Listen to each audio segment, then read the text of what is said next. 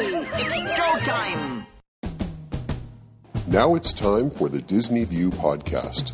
Please move across your car to make room for everyone. Our podcast will begin momentarily. Join Dave as he makes his Grand Circle tour around the Walt Disney World Resort. Dave is a dreamer and an engineer who enjoys the magic and wonder of it all, but understands Disney's place in history and respects the legacy that's been left. Come along and hear Dave's thoughts about Walt Disney World and see it through Dave's eyes. Please stand clear of the podcaster. Por favor, manténganse alejado del David. And now, here's your host.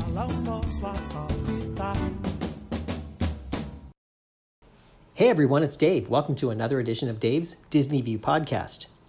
Well, I thought on today's podcast I'd give a quick little update. I was happened to be in the Orlando area uh, a week or so ago, and I took a tour around the Walt Disney World Resort. My son was with me, and we were like, "Why don't we just take a quick tour around and see what it looks like?" So we did. We really didn't leave the car. We just kind of drove around and saw a bunch of different things. But I wanted to share with you some of the things that I saw because it was moderately interesting and kind of by way of an update of what's going on. It kind of gives you a feel for how it looks. So it was kind of odd and eerie again. The last time I was there was in April when we drove around and there was nothing open. Uh, all the resorts were closed, all the parks were closed. There was really nothing going on. This time, there was a little activity. All the parks are open, most of the resorts are open, well, many, maybe. And so we were able to go around and see a few things and see some people wandering around a little bit. So I'll start off with going by the Magic Kingdom. We went by the Magic Kingdom parking lot and by the Transportation and Ticket Center. And over in that area, you could see that the parking lot looks like maybe two of the main parts of the lot were open, and they were each about a third full. So, you know, not that many cars in there considering how big the parking lot is. So you get a sense of just how many people are there. Over by where the uh, security checkpoint is at the TTC, you had it looked like the uh, tents were set up to do the screenings. I couldn't tell inside if they had the actual screening machines that do the bag check and the temperature check at the same time. I know they have them in some locations. I couldn't tell if they were there or not, but certainly there was a tent set up and they're doing the temperature checks because I could see a sign for that. Then they've got some other things they're doing beyond that. So you kind of make your way in and uh, make your way into the uh, into the uh, into the inner inner sanctum in that in that case. So, kind of interesting, not many people going through. We were there in the afternoon at some point, and there weren't many people going through. Now, of course, the uh, monorail, we saw one monorail go between the uh, TTC and the Magic Kingdom, would be the express monorail on that beam. Uh, didn't see any that were going on the resort loop, but I assume they are running on the resort loop. Must just been that we were it was timing, or they were in a station or on the back part where we couldn't see them. Couldn't really tell. Of course, there were no monorails running to Epcot, and that makes perfectly, perfectly good sense because there's no park hopping, so there's no real reason to have a lot of uh, activity going back and forth between them. So that was interesting to see, and just sort of, again, kind of eerie, but in a different way than it was in April. So we made our way around. We saw a number of different things, just kind of drove by, saw a few people out. You know, the people we did see out were wearing masks, of course, because that's a requirement.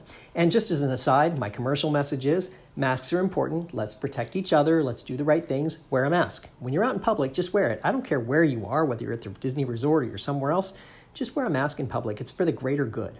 Just think about it that way. I always do. And when I when I was at Disney, it seemed weird to me to be looking at people wearing masks because it's still so foreign to me to see Disney World kind of following the same rules as everyone else. I don't know, it's just sort of in my head, it's kind of like Disney's always the bubble, right? It feels different, even though it, it really is no different. So we drove down by the, um, the Coronado Springs Hotel. And uh, at the Coronado, that's where the National Basketball Association, the NBA, is having their players stay while they're working in the protective bubble and playing their games. So it was interesting to drive by there. They, uh, they had a bunch of different things set up. So there were security checkpoints and security guards and some barriers, and you could see the, the fences that went back in the back somewhere, almost looked like construction in a way just to keep people away so that they could have the protected environment for the players so they can come back out and be able to play their games and not have a uh, have an outbreak of the uh, virus going among the teams. And then as you drove down toward the wide world of sports, there was a road blocked off that went in there, and I assume that's because that's where the players go in and how they get the uh, the uh, press in there and everyone else who's involved with the games to be able to get in there and to keep everyone else out. So kind of interesting the way it looked kind of weird. You know, I'm thinking about it. I go, wow, all these NBA players are here, all these, you know, superstars that we think of in, in basketball. We're all here staying at this hotel. It was kind of oddly cool in a way. So we just drove around for a little bit, saw a bunch of things. It was kind of interesting, you know, had that moment where it was like, well, we might as well since we're here. And it was just kind of oddly weird, um, but neat in a way to actually see it. Now, the question is, will I be going back to Disney? And the answer still is no. Had I decided to keep my annual pass, I would have been through October 5th. I would have been able to go in based on the fact that they were closed for some amount of time. So they extended us out that amount of time. And then beyond that, giving us an additional time uh, to be able to, to utilize the parks. So my pass would have expired in about a month from now. But I chose to go ahead and get the refund, and I did get my refund finally. Uh, it came sometime in mid August. I got my refund from Disney, and it was, a, as I expected, about a third of my cost of getting an annual pass. I got back on my on my card. So you know, good for me. I wasn't going to be able to go anyway, and I really still don't want to go. And there's a couple of reasons for it. The first one is because of the pandemic. I don't think it's right to be going and putting myself in a moderate risk situation. Yeah, it's still low ish risk, but why do that to myself? There's no reason to do it. So I uh, don't feel that it's necessary to go, and so I, I won't go. The second reason has to do with what's going on with Disney and its cast members. So I told you before that they did away with the international program and the college program for the foreseeable future. They're not doing either of those right now they were having a labor dispute with the uh, uh, screen um, um actors, uh, sorry, actors equity. And uh, that union uh, represents all the actors who perform in stage shows and other environments like that. And they were uh, had a contentious relationship with Disney. Disney w- didn't want to give them certain concessions. They wanted very specific concessions, and they were going back and forth for a period of time. And now they've finally come to an agreement. They've struck an, struck an accord and they will be back to work. And I put that in quotes only because Disney hasn't announced any stage shows yet. Stage shows are problematic for their own reasons because you pack a lot of people in a small area to see a show that's going on on the stage. So they haven't brought them all back to work yet. They've made an agreement to go back to work, but they're not back to work. So there's still a lot of people that are technically unemployed at this point. Though they might be getting paid, I'm not really clear on that point, how that's working out, because they are a union, so they probably made some agreement with Disney. But the point is, they're not working again yet. Though they may be in the future, in the near future perhaps, I don't know. And then there's the other group that's the um, part time uh, cast members, the people who were not full time cast members working in the parks or the resorts. These people have not been called back to work yet, so they're still unemployed and technically they're counted as unemployed. There was a, uh, a number of things that have been going on over the last couple of months where the food banks have been giving out food to people, and many of them are Disney part-time employees, cast members, who, uh, who come through and pick up food every week, which is kind of sad in its own way. These are people who would like to work, who can work, but can't find suitable work at this point. The tourist industry is a huge thing for the Central Florida uh, area, for that entire uh, area. So you've got SeaWorld and Universal and Disney World, and then all these other attractions and hotels and all these other things that uh, support it. So there's a lot of industry there. When the tourist industry is booming, everyone's employed. It's great.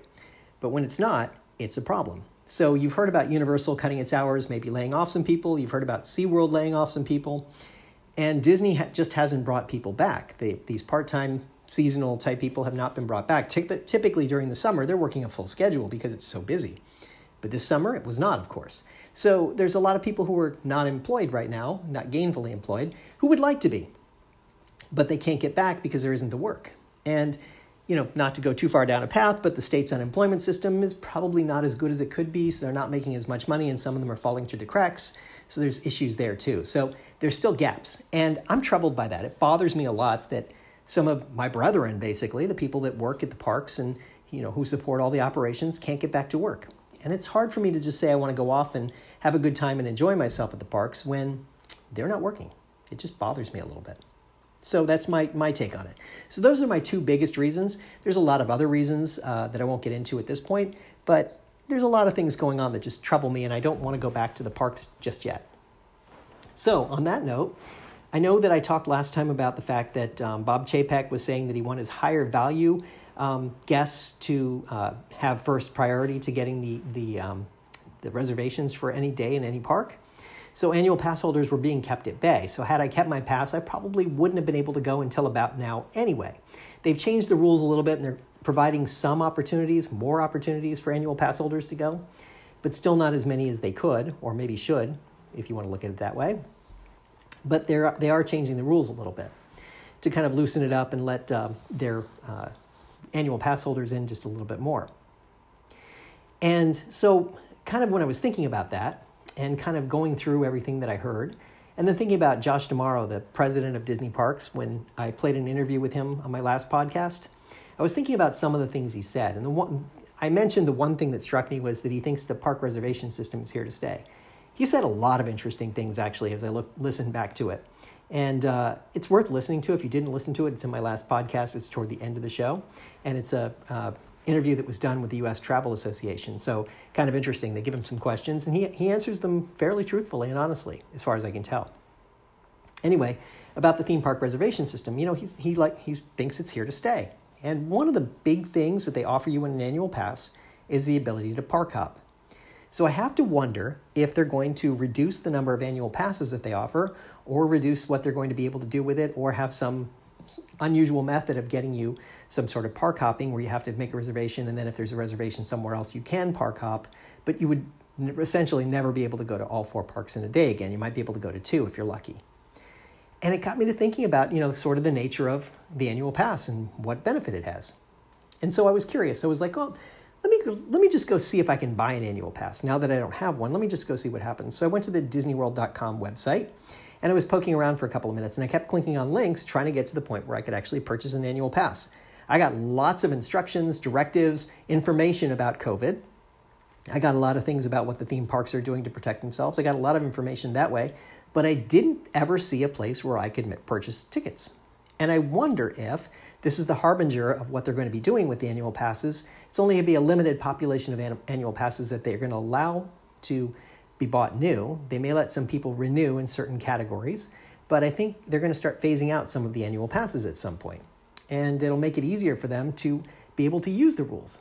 Now, I could be wrong, and it could be that you can, can purchase them. I just didn't click long enough. I only stayed there for a minute or two. I wasn't actually looking to purchase one. But it struck me that I wasn't able to uh, find out how to purchase one. I went through the app as well and I couldn't find it that way either. Doesn't mean it doesn't exist, just means it was harder to get to, which made me stop and think. And you know, they were pushing you first to have a reservation before you would even buy the ticket. So I was like, that's interesting. And they do sell and make readily available the day passes and some for Florida residents that are multi day passes. But again, you have to start with a reservation.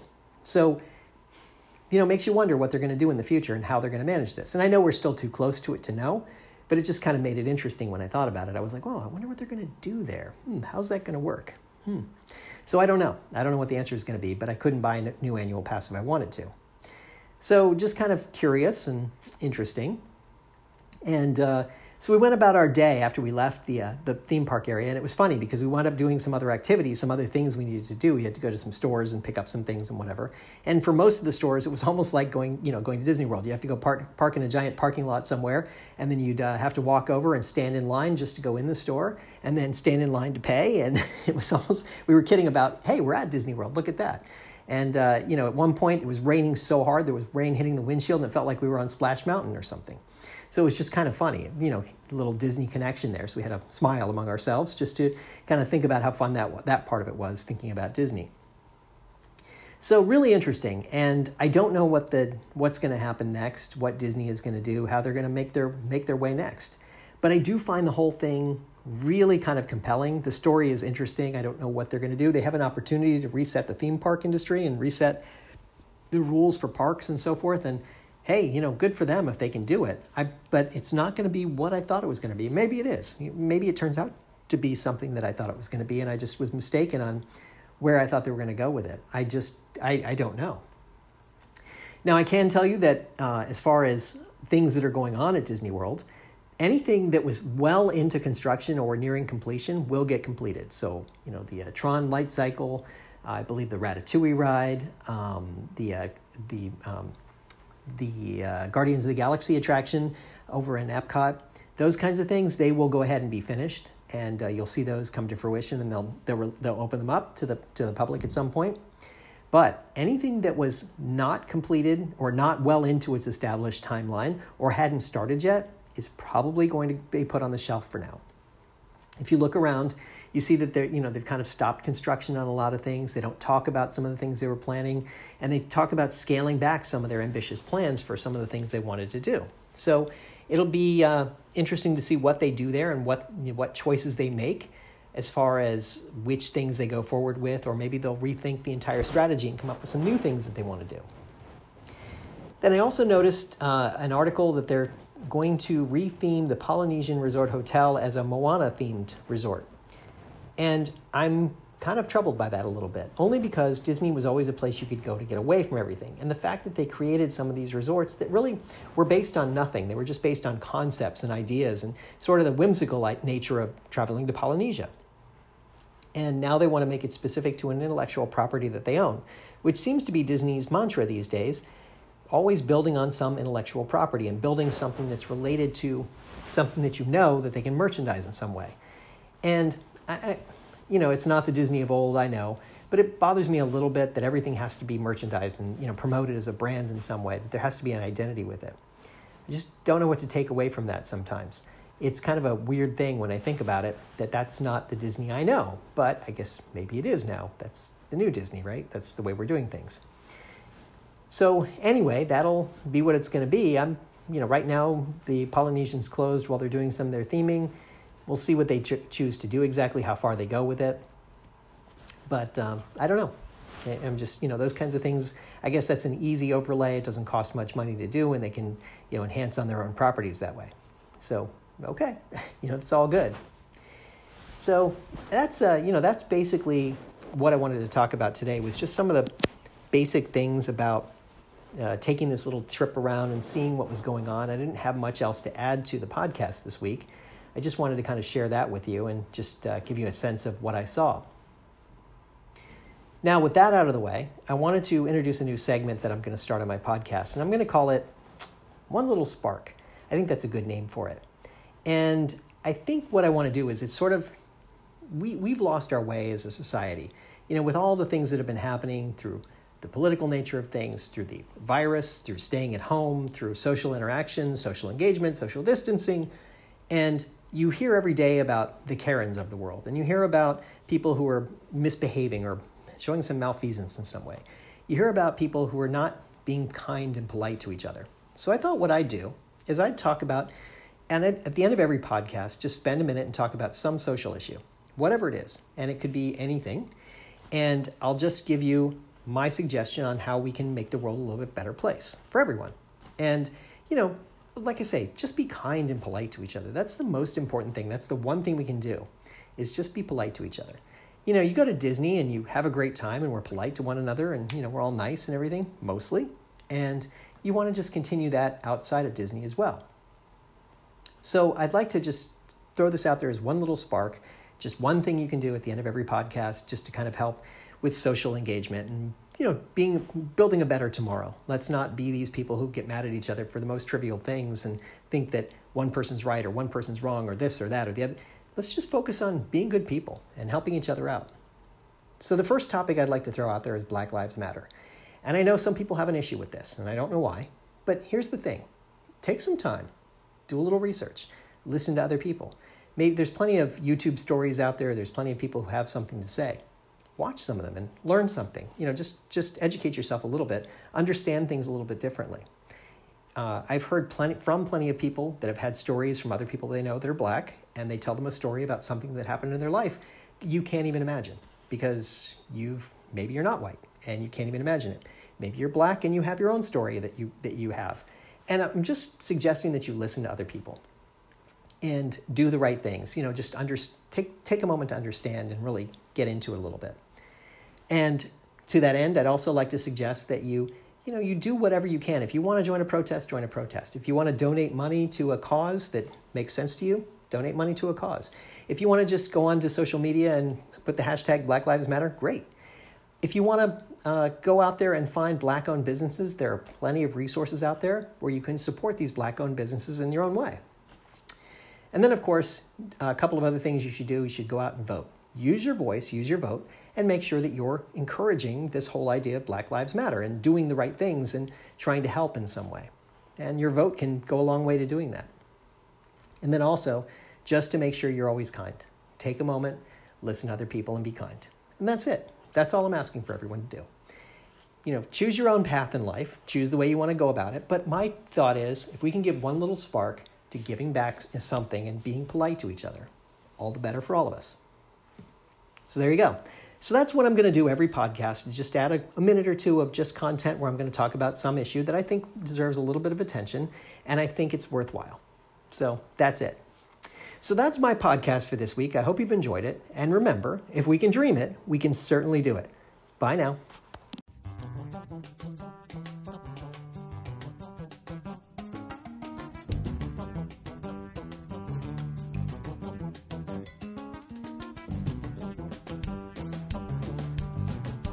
Thank you for tuning in to the Disney View podcast. We hope you had a pleasant stay and arrive home safely. Please remain seated until your ride vehicle stops completely. Then, gather your personal belongings and step out onto the moving platform. And yes, I know it went by so quickly, but don't worry. One of the nice things about traveling on this podcast is that the journey is just beginning. Show notes are available on DisneyWorldPodcast.net. While there, please check out some of our affiliates. You'll also find links to Dave's iPhone and iPad apps. There's an app for pin trading, one for finding hidden Mickeys, and an app for finding and tracking pressed pennies around the Walt Disney World Resort. And you never know just what Dave is working on next. If you have questions, feel free to drop Dave an email at davesdisneyview at gmail.com. Original music you're hearing in this podcast is Oslo Doom by Gilberto Gil. Of course, this is a fan podcast and in no way affiliated with the Walt Disney Company.